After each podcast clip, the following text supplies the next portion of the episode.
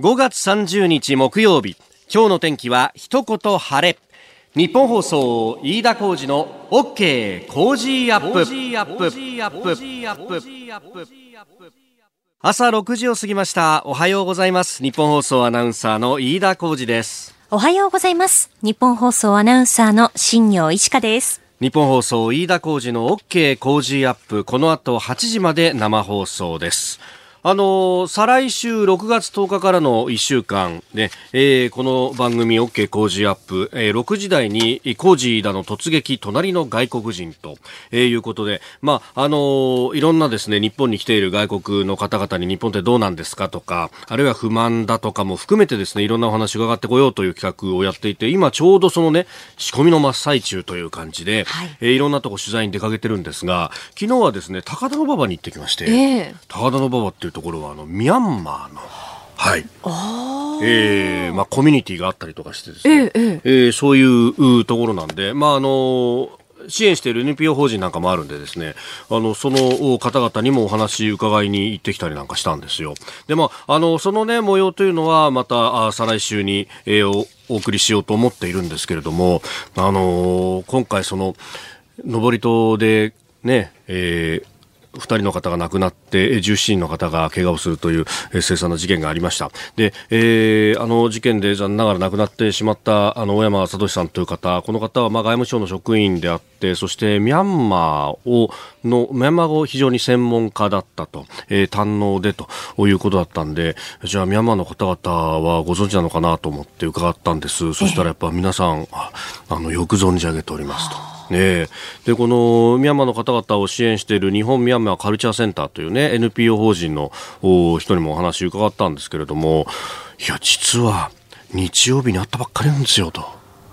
でこのご家族がですねあの本当にミャンマー語大好きでミャンマーが大好きでであの日曜日にもそれこそあのミャンマー語ができるカラオケのお店にご家族で来てて。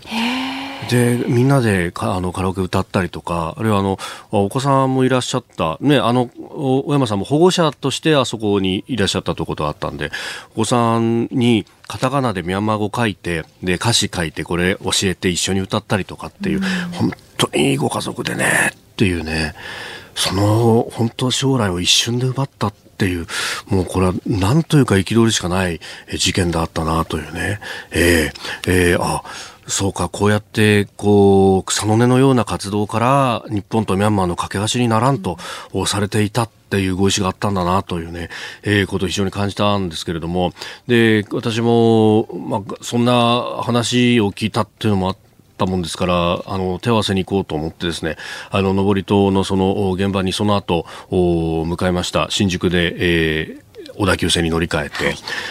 で、そこ行くともう、いたしい数のこう花というか、もう、もう登戸駅の北口で小田急線降りていくと、あの、花を抱えてですね、その現場に向かっていく方が何人もいらっしゃって、うん、それも、あの、若い女性もいれば、本当ご年配の方もいれば、あの、制服着てそのまま来てるっていうね、別の学校の子だと思うんですけれども、えー、子もいたりしてですね、本当、たくさんの献花が捧げられていました。で、あの亡くなられたのは11歳の女性と、そしてこの小山さん。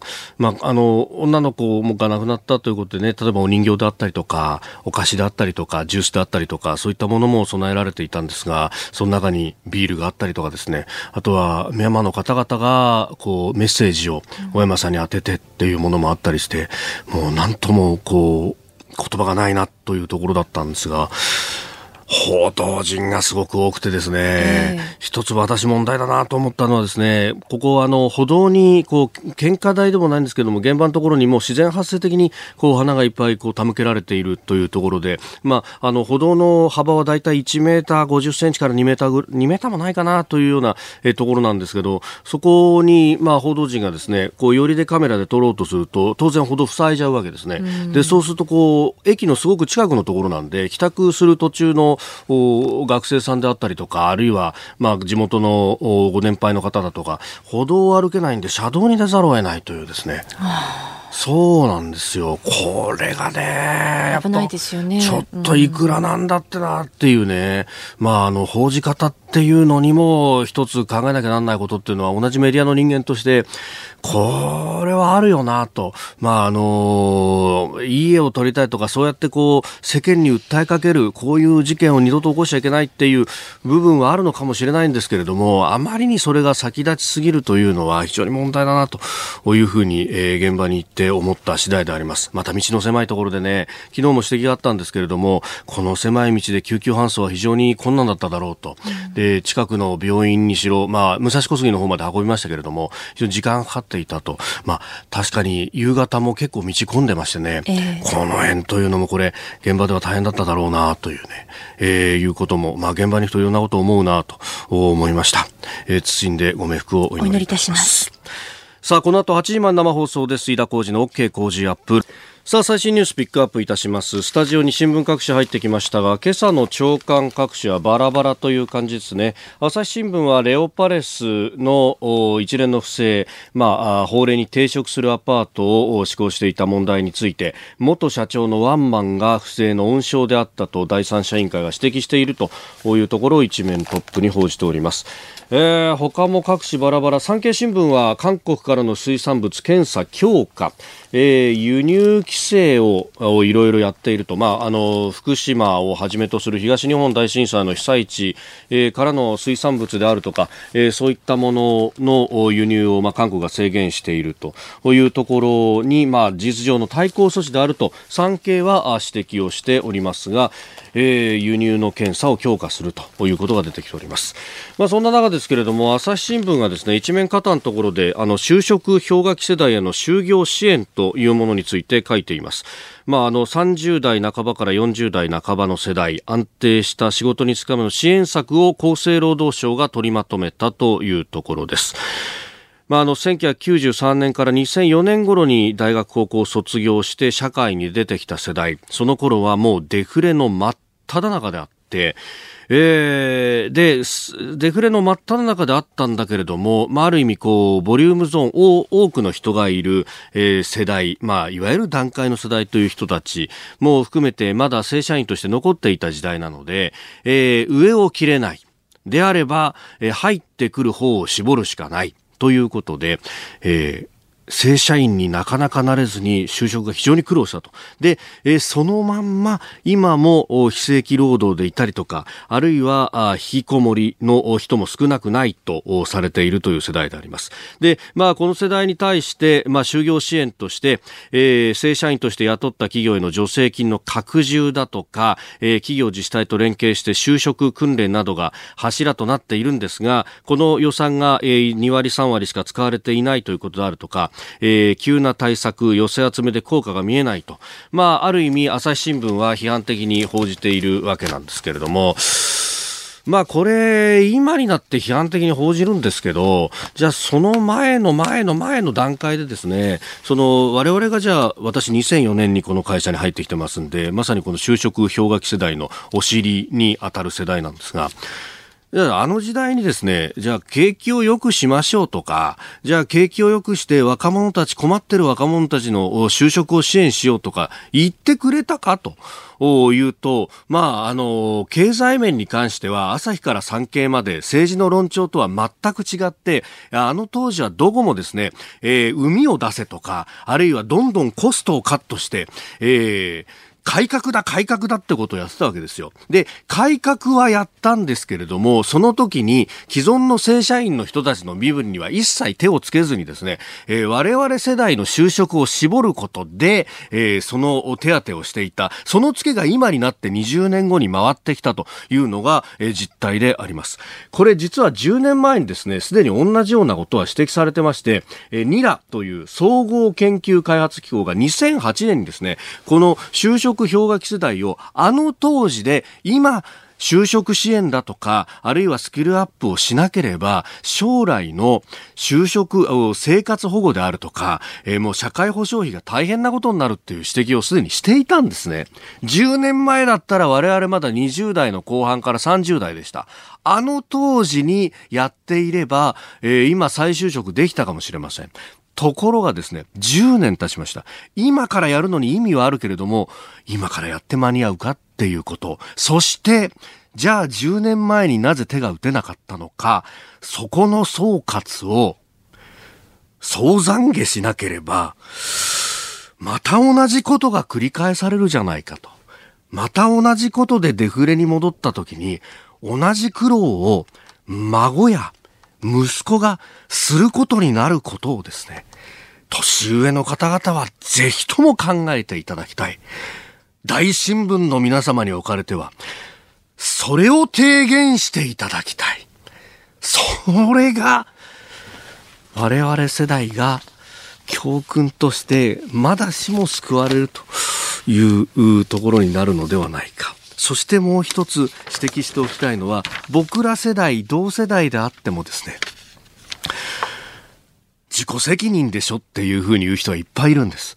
僕ら同じ世代であのきつい就職氷河期を戦い抜いて勝った人たちはむしろ自分たち同世代の痛みよりも自分たちが勝ってきた勝てなかった人たちは君たちに能力がなかったんじゃないかっていうことを言ってしまうんですが、自己責任という言葉ほど冷たくて怖い言葉は私はないと思います。社会全体としてこういう世代を生み出さないためにどうすべきか、一緒に考えていこうじゃありませんか。ご意見お待ちしております。メール COZY、コーチアットマーク 1242.com です。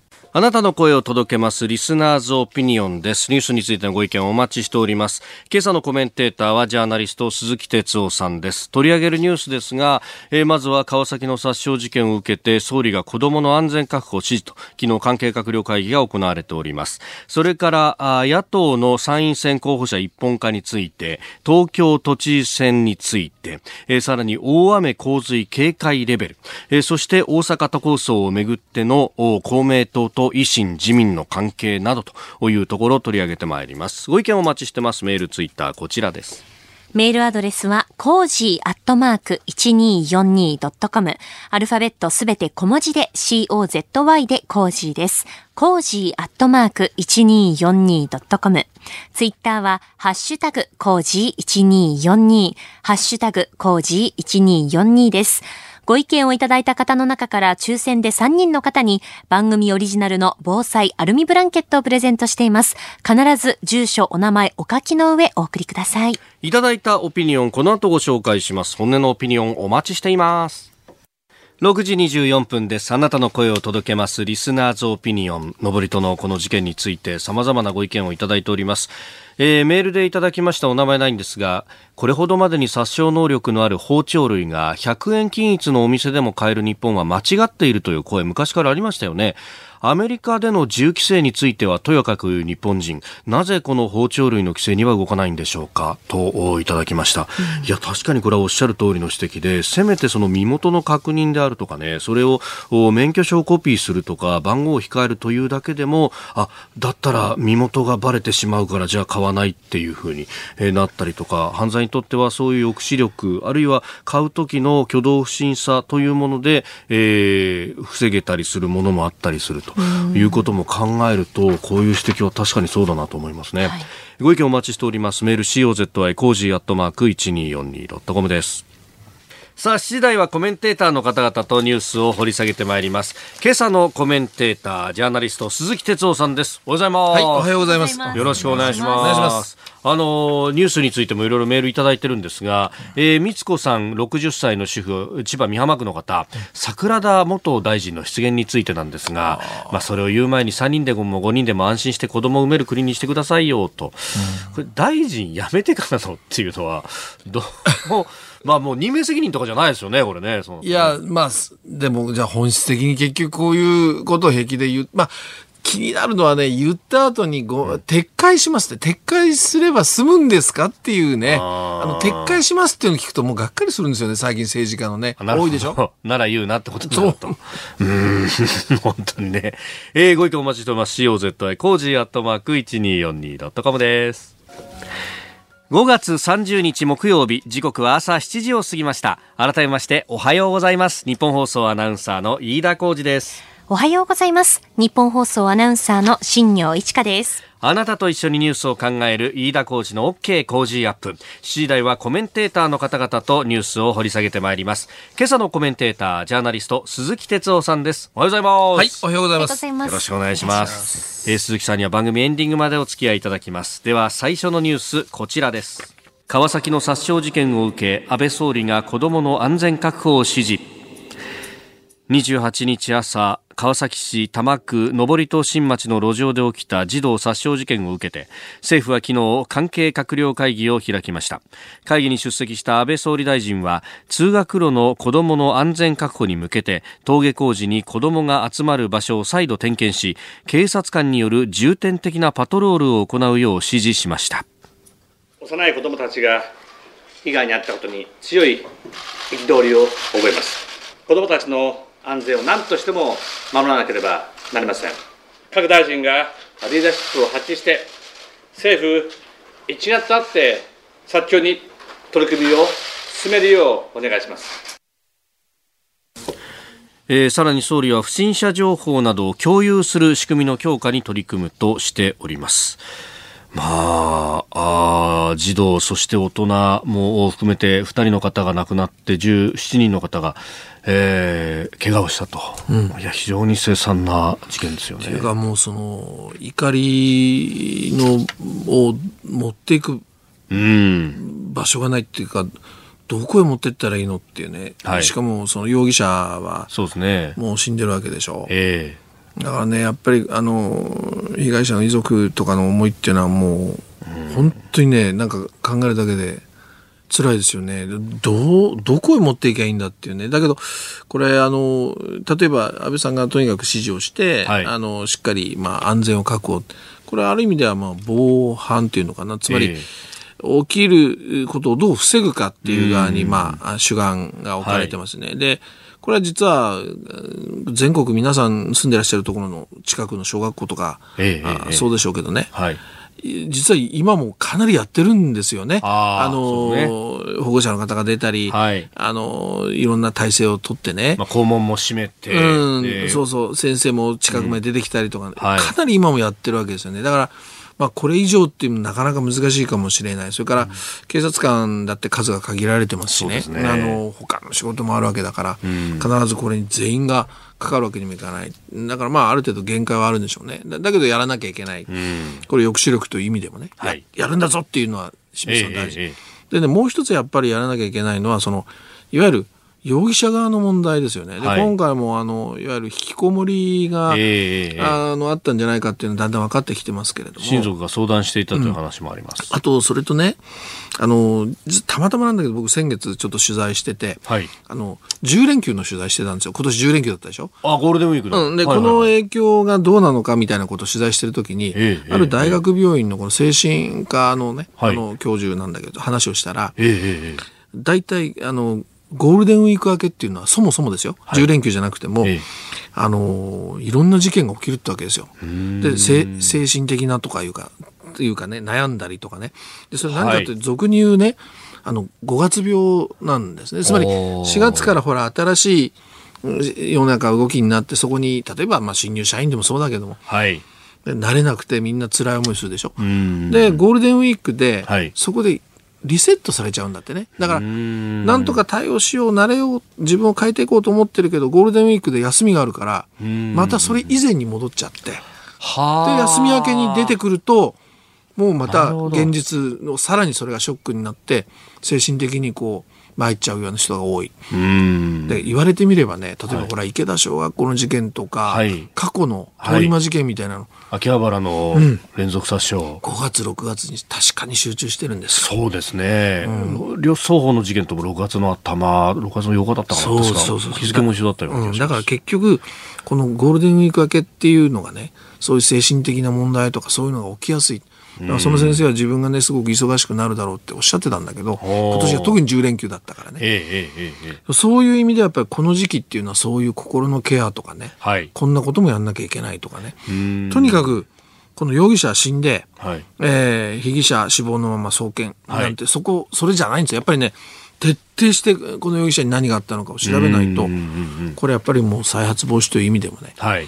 だからもうこの事件でこれからやることは山ほどありますよ。うん。警察は昨日ね、家宅捜索しましたよね。被疑者のね、家に入りましたけど、徹底してそこの周辺を、これんメディアもそうだけどね、ええええ。ここを調べないとダメですよね。これからですよね。で、これ分かった情報っていうのは、ある程度は、ちゃんと開示をして共有をして、で、どうしていくべきかっていうのを考えていく。そう思いますね。だから、あの、さっきリスナーの方の意見あったけど、ほら、包丁なんていうのね、はいそういうものを登録制とは言わないが、何かもうちょっとやれないのかとかね。はい。やることいっぱい今からあるんですね、これね。えーまずは川崎殺傷事件についてでした。おはようニュースネットワーク。東京有楽町日本放送をキーステーションに全国のラジオ局21局を結んでお届けいたします。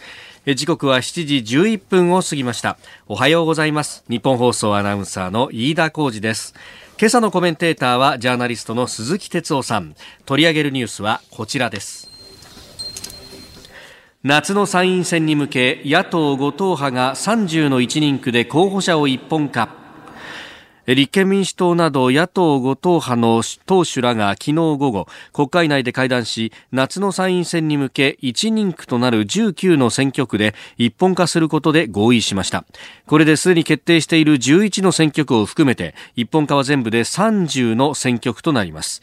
それでは立憲民主党枝野代表のコメントをお聞きいただきましょう。宮崎県と鹿児島県については、最後の調整が残っておりますが、この調整を急ぎ、決着をつけたいということでも合意をしたところでございます。えー安倍政権を倒すということに向けて、え候補者を一本化して、ここからしっかりと戦ってまいりたいと思っています。えー、ということであります。まあ、自民公明などは基本政策一致してないじゃないかと、お選挙対策と受け取られるんじゃないかというような反応も示しておりますが、はい。これね、えー、なんとか5月中に決着ってことそうですね。あのーこれは僕、い飯田さんとずっとね、こうやらせていただいてて、もうずいぶん前から、いや、最後は、はい。い一人区は最後はなりますよって、ね。おっしゃってましたね。うんあの、だから、まあ、なんていうのかな、方向性としては、水面下で動いてた方向性としては別にまあ当たり前のことなんだけれども、はい。うんだけれども、まあ、対対外的にっていうか、もう有権者に向かって、まあ、要するに一つになりましたと。おこれで、要するに、まあ、対決構図を作って、野党は行きますよっていうことを、まあ、あの、示すという意味でね。はい。まあ、ようやくという感じでしょうね。で、あのーまあ、私こうず、こうずっと取材してて思うんだけれども、ええええあのー実は一人区は、はい。あのーまあ、こういうことはできるっていうふうに思ってたわけです。よ。え問題は、はい。やっぱり複数区、二人区以上のところで、どこまで、その、まあ、共闘できるのかっていう、そっちの方がむしろポイントだったんですよね。ではい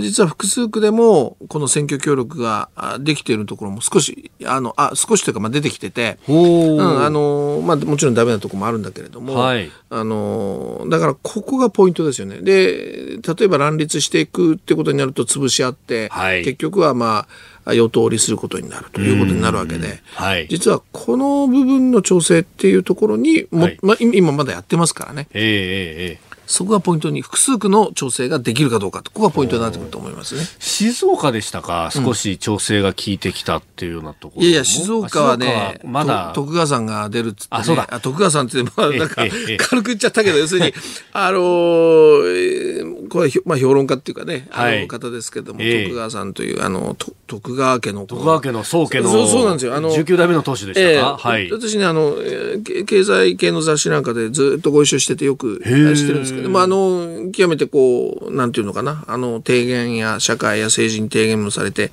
あ全国回ってね、あの、はい。講演とかされてる方なんだけども、実はその静岡っていうのはやっぱり現職がはい国民民主がいるわけで、はいえーだから本当はねええ、あの、そこに、まあ、立憲は出さないくて、一つにやった方が確実に一、はい二席野党で取れるわけだ。でも、そこにやっぱり立憲を出していくという、ここがポイントだったわけですね。で、ほ本当はね、これ、これも実は、あの、行ったり来たりしてて、はい。あ、あの、うまくいきそうだ。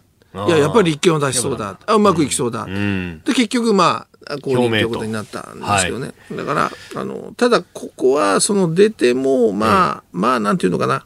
一議席は野党で取れるだろうと。ああ、まあ与野党分け合いの選挙区ではありますよね。うんという計算にはなるんでしょう。トータルではね。ただやっぱね、このしこりって残るわけですよ。つまり、あの、立憲とその国民の間でね。はい。うん。だから、あー僕はこれ、なかなか難しい選挙区になったなって感じはしますけどね。静岡はね。うん。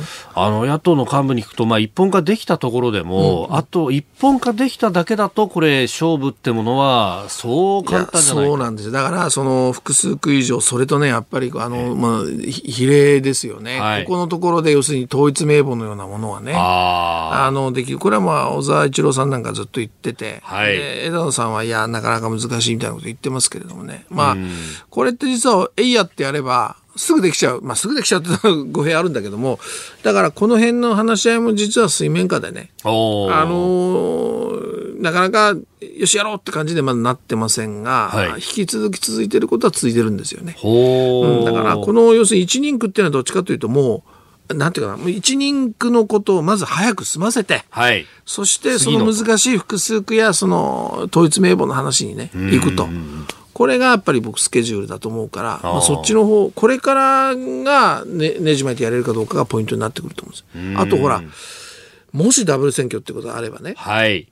こっちの方もやっぱり協力していかなきゃえない。でもね、まあ、ダブル選挙、総選挙ってなるとね、もう、やらざるを得なくなっちゃうんですよ。あんの、なんていうかな、け 喧嘩してる余裕がないっていうか、もう、もう言ってられないわけですよね。はいだから、そういう必然的にやらざるを得ないっていう、まあ、環境にはなると思うんだけども。でもまあ、作業としては膨大な大変な作業になりますから。まあ、選挙区の数が半端ないですもんね。うん、そうですね。だから、まあ、あの、そういう意味では、もう早くこの一人区はもう済ませるというような、だからそういう意味では、あの、もう次のステップの方がむしろポイントでしょうね。なんか聞いたのは、まあ、それぞれ組織的な母体というか、あの支援組織がこう異なるという中で、じゃあ他のところの党が出たときに、うち関係ないもんねになるか、よし、一緒にやろうになるかで、だいぶ違うこれはね、も正直言いますよ。取材して全国回ってますけど、はい。それはね、地域差があります。あの、うまく、おっしゃるようにうまくいってるとこもあるけど、はい。絶対にダメだと。で、実際に、例えばこの一人区でも、はい。その、例えば、いや、じゃあ共産党の候補でやるっていうんであれば、はい。連合は降りるとかね。えええそういうところも出てきてるわけですね。うんだから、そういう意味じゃ地域差があるけども、ええうまくいかないところもありますよね。それはある。うん正直。で、やっぱりその恨みつらみみたいなのが結構あるわけですよ。や。っぱり希望の党でぐちゃぐちゃってなった時に、はい。あの時にっていうね。ああ、なるほど。それはね、やっぱり、ええええ現場で必死で選挙やってきた人間にしてみると、あの時の、えあ国民は許さない。国民からすると、いや、ななんだ、その立立憲は、みたいなことを、うんうんうん。それはね、あります。だだけど、そこ、そういうところで、お互い見ててもね、はい。まあ結局、野党が一つにならなきゃ、緊張した政治や緊張した選挙ってできなくなっちゃうんだから、はい。だからやっぱそこは一つ超えて、乗り越えてほしいなっていうのはありますけどね。えー、では続いて、そのお希望の党にも逆らぬというところ、続いてのニュースこちらです。自民党二階幹事長、小池都知事立候補なら応援は当たり前と発言。自民党の二階俊博幹事長は28日夜、東京都の小池百合子知事と会食をしました。その後来年2020年の東京都知事選について聞かれた二階幹事長は記者団に対し、小池氏が立候補を決意したら自民党が応援するのは当たり前と述べております。これ、なんか今年のね、前半というか3月ぐらいにも、一時期、物議を醸しておりました。これね、まあ、二階さんの発言も変幻自在でなかなか分かりにくいんだけど、はいこれどこに向けてこの発言をしてるのかっていうところがポイントになってくると思うんですね。えーつまり、あの、あある人は自民党の身内に向けて言ってるんだと。はい。つまり、小池さんに勝てる候補をしっかり出せと。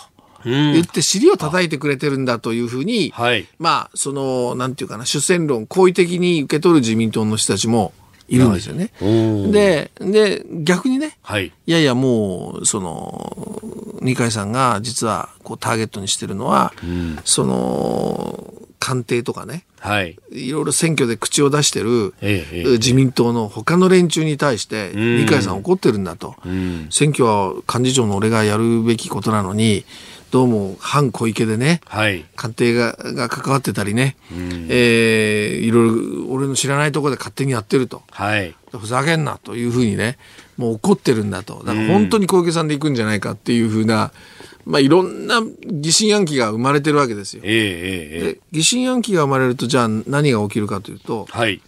二階さんの存在感がぐっと増すわけですよね。んあやっぱりこの人を通さないと、はいこの東京都知事選の問題は解決しないなってことになりませんか、はい。だから結局は最終的には二階さんの存在感を高めてることになってるんですけど。ただやっぱりあの僕が取材してて思うのはやっぱり東京のトレン自民党のねはい。ここはやっぱり小池さんへの対決姿勢っていうのはものすごい強いです。だから、はい。じゃあ二階さんが言ったからそうですねって言って、じゃあ小池さんでやりましょうなんていうことには僕は絶対ならないと思うな。まあ、昔からなんかトレン独自候補で、えー党本部は別の候補みたいなのって、そうそうそう。歴史的に東京トレンって。別の生き物って言われてるぐらい、はあまあ独自の動き強いんですよね。そうなんですか。うんで、負けてもね、はい。じゃあ石原さんの時そうだったじゃないですか。だって石原さんと戦ったんですよ、自民党の東京都連は。ああ、そうか、そうか。でしょ？そうか最初。そうでしょ？最初、一番最初。だ石原さんが当選すると、今度は石原さんにこういろんな形でアプローチして手のひらに最後は乗せるっていうのはね。はい。まあなかなかなんですよ。だだからね、ここはもう小池さんですんなり行くって、二階さんがいくら言ってもね、ならないと思う。だから、これはまだもう駆け引きがもうこれからもずっと続いていきますね。なるほど。二階さんの腹だってこれで完全に固まったわけでもないかもしれない。様子見ながらポンと落とす、あちこち落とす人だから。なるほど。えーこの時間、ジャーナリスト、鈴木哲夫さんとお送りしてまいりました。日本放送でお聞きの方、この後も鈴木さんにお付き合いいただきます。7時26分です。今朝のコメンテーターは、ジャーナリスト、鈴木哲夫さんです。引き続きよろしくお願いしまおす。願いします。続いて、教えてニュースキーワードです。大雨洪水警戒レベル。豪雨で土砂災害や洪水の危険が予想される際、気象庁が生き残るための行動を5段階で表示する大雨洪水警戒レベルの運用が昨日から始まりました。これは逃げ遅れで多数の犠牲者を出した2018年の西日本豪雨の反省を踏まえたもので、簡単にリスクの度合いを示すことで、住民への避難の決断を促す狙いもあります。えー政府は避難指示や避難勧告を発表する市町村にも運用を順次始めるように求めていると、まあ、むしろ市町村がこれ運用を始めないとなかなか浸透しないかもしれないですよね。あのーこれは、まあ、防災僕もテーマでずっとやってますけどね、あのーいろんな考え方あります。で、なかなかむこの避難指示含めて難しいんですよね。はいあのーで、例えば市町村のく首長っていうかね、市長さんとか町長さんが、まあ、決断してやるけれども、やっぱりね、あのいや、これは避難させた方がいいかなと思っても、避難しろとこういうのはね、はいこれ決断がいるんですね。ええええでね、これ、大したことなかったら必ず文句が出てくるわけ。住民からね。はいなんでだと、もう大変な忙しい時に、みたいなね。はい。で、まあ、この辺は住民の実は意識の問題になってくるこれもまた一つテーマなんだけど、はい難しい中で、で、やっぱりこのね、警報関係ってどれだけシンプルにするかなんですよ。うん。で、まず前提として思い出してほしいのは、やっぱりあれだけ大雨で、はいもうあれだけ犠牲者が出てね、これ実は去年だけじゃなくて、毎年、そうですねもう豪雨ではい犠牲者が出てる。しかももう異常気象でどんな雨が降るか分かんない。はいこれはね、もう本当に命を守るという意味でやらなきゃいけないことだ。で、できる限りシンプルで、はい。複雑だと分かんないじゃないですか。ええええ1と2、あ、これは注意？いや、で、避難？え、避難なんとかってね、だから、ね、韓国とかなんとからかとか、ね僕に言わせると実は5っていうのも多い気がするんですよ。ああ、僕は3でいいと思ってて。3段階で。うん。だから今回のでいくと、はい。その1と2が一緒なんですね。このうん構えを高めるっていうのと、はい。行動、避難行動の確認をするって、これはもう1、一つでいいと思う。で、次はもう、次の段階はこの3のはい、高齢者だけはとにかく、まあ、つまり、えーこう弱者の人たちは、避難しろこれが2番目。で、3番目は全員避難です。うん。それぐらいで実はいいと思うんです。そっちの方が分かりやすい。ただ、で、命を守るためですよ。はい。だけど、これをやると必ずさっき言ったように、ええ要するに、あ無駄、無駄足って言うと変だけども、はい逃げてみたけど何もないっていうことが必ず起きるわけです。はい。そうするとやっぱこれは、じゃあ誰が意識を持たなきゃいけないかっていうと、住民が意識を持たなきゃ。うん。空振ったって、はい空振りだったって、避難ししなきゃ命が守れない。もしかしたらってことあるんだよ。そういう理解も含めて、はい3段階ぐらいなのが僕は一番シンプルで、そして命を守れるんじゃないかなと思うんですね。あそれともう一つはね、はいやっぱ他にやらなきゃいけないこといっぱいあって、僕はもうずっと言ってるんですけど、これやっぱり警報っていうか、まあ予測するのはね、あ。はい。気象庁じゃないですか。うん。で、避難指示を出すのさっき、あの、はいさんもおっしゃったけども、要するに首長でしょ。うん。ここの間時間がかかるんですよ。ということはね、ええ僕はいつも言うんですよ気象庁を内閣府、つまり、はい総理大臣直轄の組織にするんですね。つまり、その予報から警報、そして避難指示までをもう一つのはいラインの中で一気にやってしまうっていうね、これ組織的な問題なんだけど気象庁はもともと文科省にあったんですね。も文部省に。あ。なるほど。研究機。関だってことで。ああ、そうか、そうか。で、その後、運輸省に行ったんですよ。だって、はい交通に影響が出るじゃない、雨とか、そうですね。はい。で、そのまま今、国交省にあるんです。はい。でも思い、思い切って危機管理という点から、その避難、避難決定まで、行政の決定まで一元化するには、気象庁を思い切って総理直轄、直轄内閣府に持っていくとかね。まあ今、内閣防災っていうね、組織はあるんです。あるわけですからねだから気象庁そこ入れ込めばいい。でまあそうね、これは組織改変って結構難しいんだけども、はい。例えばそういうことも検討もね、ええしていいでしょう。でそれからこの避難指示も、これ大事なんですよ。シンプルに非常にやったっていうのはね。はいだけど、もっとシンプルにできないか、わかりやすく。そして、その住民の、その無駄足なんていう文句を言わない。はいやっぱりやんなきゃねっていう、その意識がどうなのか。うん。これね、実はもう第一歩でね、はい。あのーまだまだやることがある。で、ええ。早急にやらないと、また今年来ますよ。まあそうですいや、よね。絶対来ます。うでん。暑さもそうですよ。うん。暑さだとなんかみんな自分で、はい。なんか対処しようとか。水をこまめになんて言ってるけど。ど、去年は暑さでね、はい亡くなったりしてるわけでしょ。だからね、やっぱりもうこの防災も本当に早くやらないといけないっていう感じですよね。はい。え今日のキーワード、大雨洪水警戒レベルでした。さあ、メール、ツイッター、あいろいろいただいてます。この大雨洪水警戒レベルについても、ツイッター、ケーズさん。地震の震度はイメージできるのに、雨量はピンとこない。イメージできるシンプルな表現の普及は必須ですよね、と、おいただきました。何ミリ何ミリって言ってもね、そうですねなんか、確かに想像つかないですよね。だからほら、よくバケツでひっくり返すとかねねうんそういう表現はしますけれどね。だからやっぱり、おおっしゃるように、これだけ怖いっていう何かネーミングが必要かもしれないですね。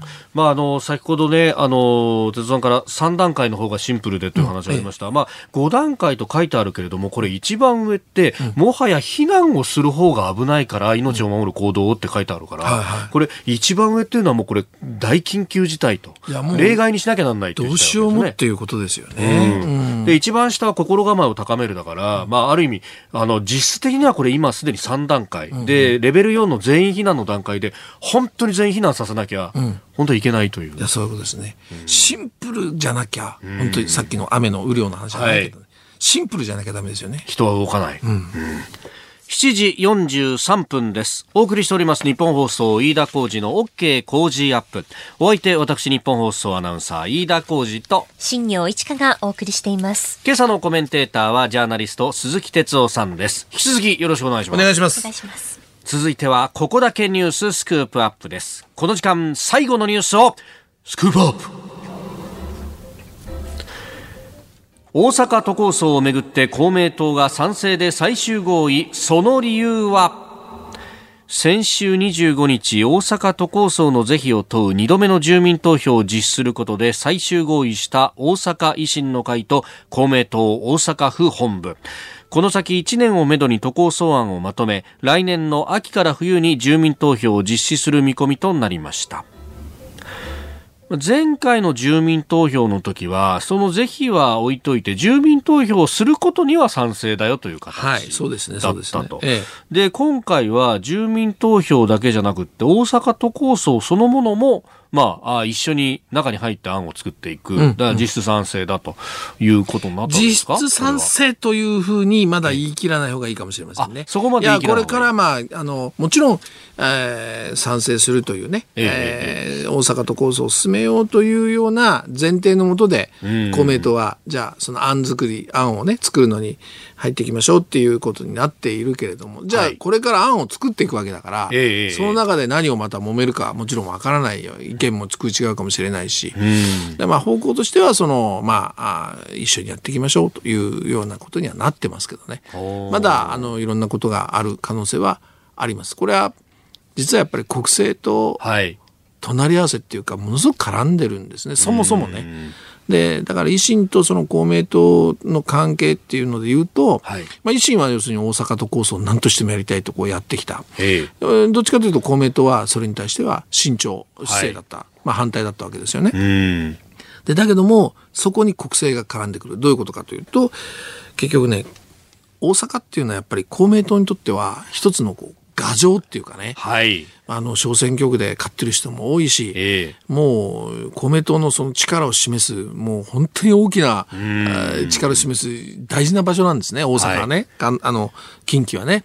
ででそこに維新がねじゃあ大阪都構想に協力してくれないんだったらはい。ねあなたのとこの公明党のね選挙区に候補を立てるよと。うん。でやっぱ大阪で維新強いですからはい。候補を立てられちゃうと衆議院選挙ですよ。ええええ。うん落ちちゃう可能性あるわけですよね。そうすると公明党としては、いや、それはちょっと、まあ、まずいなと。はい。牙城崩されちゃうなっていうような、そういう駆け引きがずっとあったわけです。つまり、なんてバーターというか、はい。脅しって言ったらちょっときつい言い方かな。だけど、えもうこう立てるぞ。で、維新にしてみればね、大阪公明党に対してこう立てる。立ててほしくないんだったら、大阪と協協力する。で、だからそんなこうせめぎ合いがずっとあってた。それがこの前の春の統一地方選挙で、はい。そういう、まあ、戦いをやって、そしええて知事選や市長選全部維新が圧勝したわけですよね。うん。やっぱりこれを見ると、まあ、はい公明党としてはもうこれは、この要要するに、まあ、せめぎ合いは、やっぱ叶わないぞと。で、かといって候補を立てられるようなこともあったら困るということはいで、歩み寄ったと。うん。だから、その、まあ、なんていうのかな、ある意味では、その、公明党と維新のね、はい。えー国政選挙に絡んだ、んこう、まあ、喧嘩というとも変だけども、せめぎ合いが、ええが背景にあったということですよね。うんまああの再三言われていることですが公明党は、まあ、これ内規というか、あれで、えー重複の比例との重複立候補を認めてないから、ある意味小選挙区で落ちれば本当にただの人になってしまうとい。や、そうなんですよね。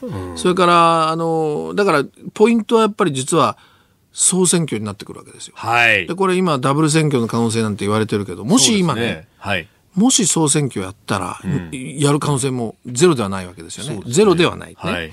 そうすると、今、これ選挙があったら、じゃあ維新が候補をも、もしか立ててくるかもしれないし、はい。もう脅しだけじゃなくて、よし、もう徹底的になんて、これ橋本徹さんなんか言ってたぐそうらいですすから、はい。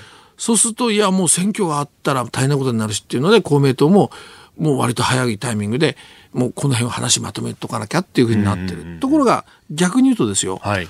もしこれダブル選挙、総選挙が解散なかったとしましょう。そうですね。はいそしたらええまあその間またずっと猶予ができるわけだから、んその間にじゃあ次の総選挙がどのタイミングであるのか、はいもう世論がどういうふうに今今政権国政にうん反応してるのかいろんなことを考えたら、はい公明党だっていやもう一回原点にじゃあ帰ってなんていうことだってあるかもしれないつまり総選挙で影響を受けないということであれば、はい。公明党もまあどんなことを考えるかまだ分かんない。だからそういう意味ではね、これは単純に、いや、本当にごめんなさい、もうこれから従いますじゃなくて。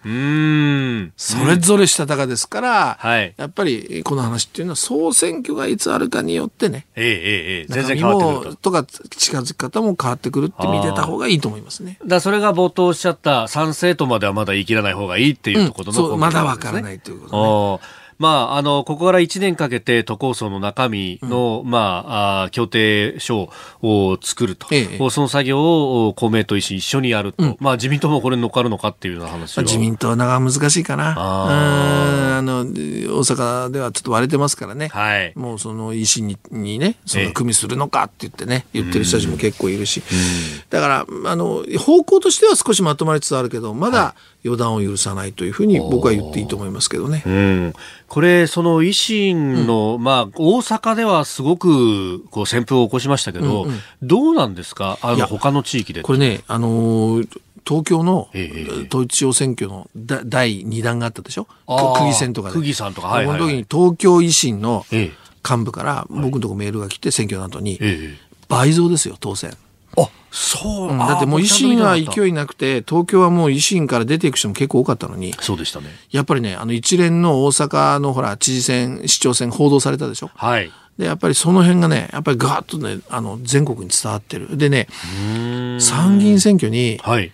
できる限り、その、いわゆる選挙区にね、えええー維新が候補を擁立するという話もあるんですよ。ほう。だからそれでまあ、ひ比例でね、えーとにかえく比例票につながってあ、議席取れればっていう、ねだから、大阪だけの問題じゃなくて、維新の今の勢いっていうのは、実は、ちょっと全国にね、だから。参議院選挙にも少し影響してくる可能性があるんですよ。でもそれ、まあ、与野党対決、野党共闘できたってところに、もう一石を投じるみたいなとこいや、ろですね。そういうこと。で、やっぱり保守系で改革、やっぱり都構想っていうのは改革のイメージすごくあるから、はいそれも全国の例えば、あの、無党派層なんかでも、あ、うん保守系でね、はい。で、あ、改革の、あ、なんか色最近見えるよねって言ったら、維新に票が流れる可能性もあるわけですようね。これはだから自民党の票が食われるのか、はいもしくは野党の票が食われるのかこれによってまたちょっと選挙情勢にも影響が出てくる。だから単に大阪だけじゃなくて維新の今の勢いは参議院選挙にも少しね影響出てくるかもしれない。はあ、あともう一個伺いたいのが、はその公明党の話が今ちょっと出たんですが、ええ。東京の公明党でね、はいはい。あのお東京12区でしたっけ、あの赤羽とかあの辺だったんですが、太田明宏さんって大物がずっとあそこ選挙区守ってるじゃないですか、えええ代替わりするんですって？そうそう。これはね、太田さん、そもそもやっぱ定年制の問題があって、どのタイミングで変わろうかって言ってたんですけど、はい。まあこの要するに今のタイミングで変わらないと、ええ。今解散総選挙があるかもしれないなんて言われてる中で、はい。これいきなり解散したらまた太田さんがもう出ざるを得ないじゃない。今すぐだったら。はい。地盤もちゃんと持ってるということで、そういうことも考えれば、はい。世代交代しようということなんだけど、だけどね、はい。これ実は、あ太田さんが言ってたんだけど、やっぱりね、あの地域で自公協力でやるには1年半やっぱりかかった。自分のその、なんていうのかな、その浸透させて、じ自民党と一緒に選挙やる。ね。はい。だから今度新人も1年半かかるわけですよ。あなるほど、ね？地盤をきっちり作っていくためには、うん。ということは1年半は、はい。公明党としては解散はするなよっていうメッセージになりませんか？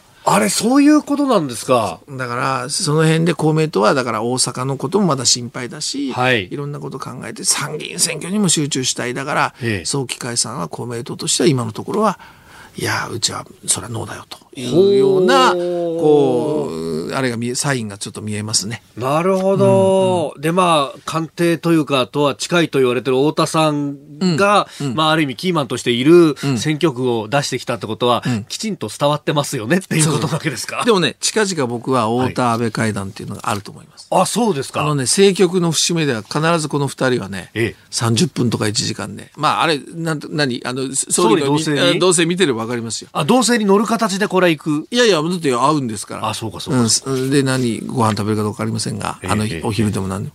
これで一つポイントだと思います。なるほど新聞の底みんなずっと見てて、あなんか動動きがあるぞ。えー今日は大阪都構想をめぐっての話から、まあ、それ以外の、えー選挙区事情なども伺ってまいりました。えーこのコーナー含めてラジコタイムフリー、ポッドキャスト、YouTube でも配信していきます。番組ホームページご覧ください。さあ、番組からスペシャルなお知らせです。再来週6月10日からの飯田工事の OK 工事アップはこんな企画をお送りします。工事飯田の突撃隣の外国人。進むインバウンド今年行われるラグビーワールドカップそして来年は東京オリンピック・パラリンピック。ここ数年日本には外国人が急増しております。日本にやってくる外国人は日本をどう思っているのか日本の魅力は何なのかどんなところに不満不便を感じているのか。私だが韓国中国インドミャンマーなどさまざまな方々に取材をしてまいります。昨日実はそのミャンマー人の方々が多く集うリトルヤンゴンとも呼ばれている高田馬場を取材してまいりました、はい。知られざるその成り立ち、紆余曲折、歴史に翻弄されたという部分もあると思いますが、進化を遂げた今をリポートしてまいります。コージー飯田の突撃隣の外国人は6時15分頃からです。そして7時台にニュースを解説していただくコメンテーターの方々のラインナップです。6月10日月曜、須田慎一郎さん。11日火曜、有本香里さん。12日水曜、高橋洋一さん。13日木曜、辛坊二郎さん。14日金曜、青山茂春さんです。そしてもちろんプレゼントもご用意していますお。千葉の甘いメロンを毎日5人の方に、さらに千葉の美味しいスイーツも毎日5人の方にプレゼントします。コージー飯田の突撃隣の外国人は再来週6月10日からです。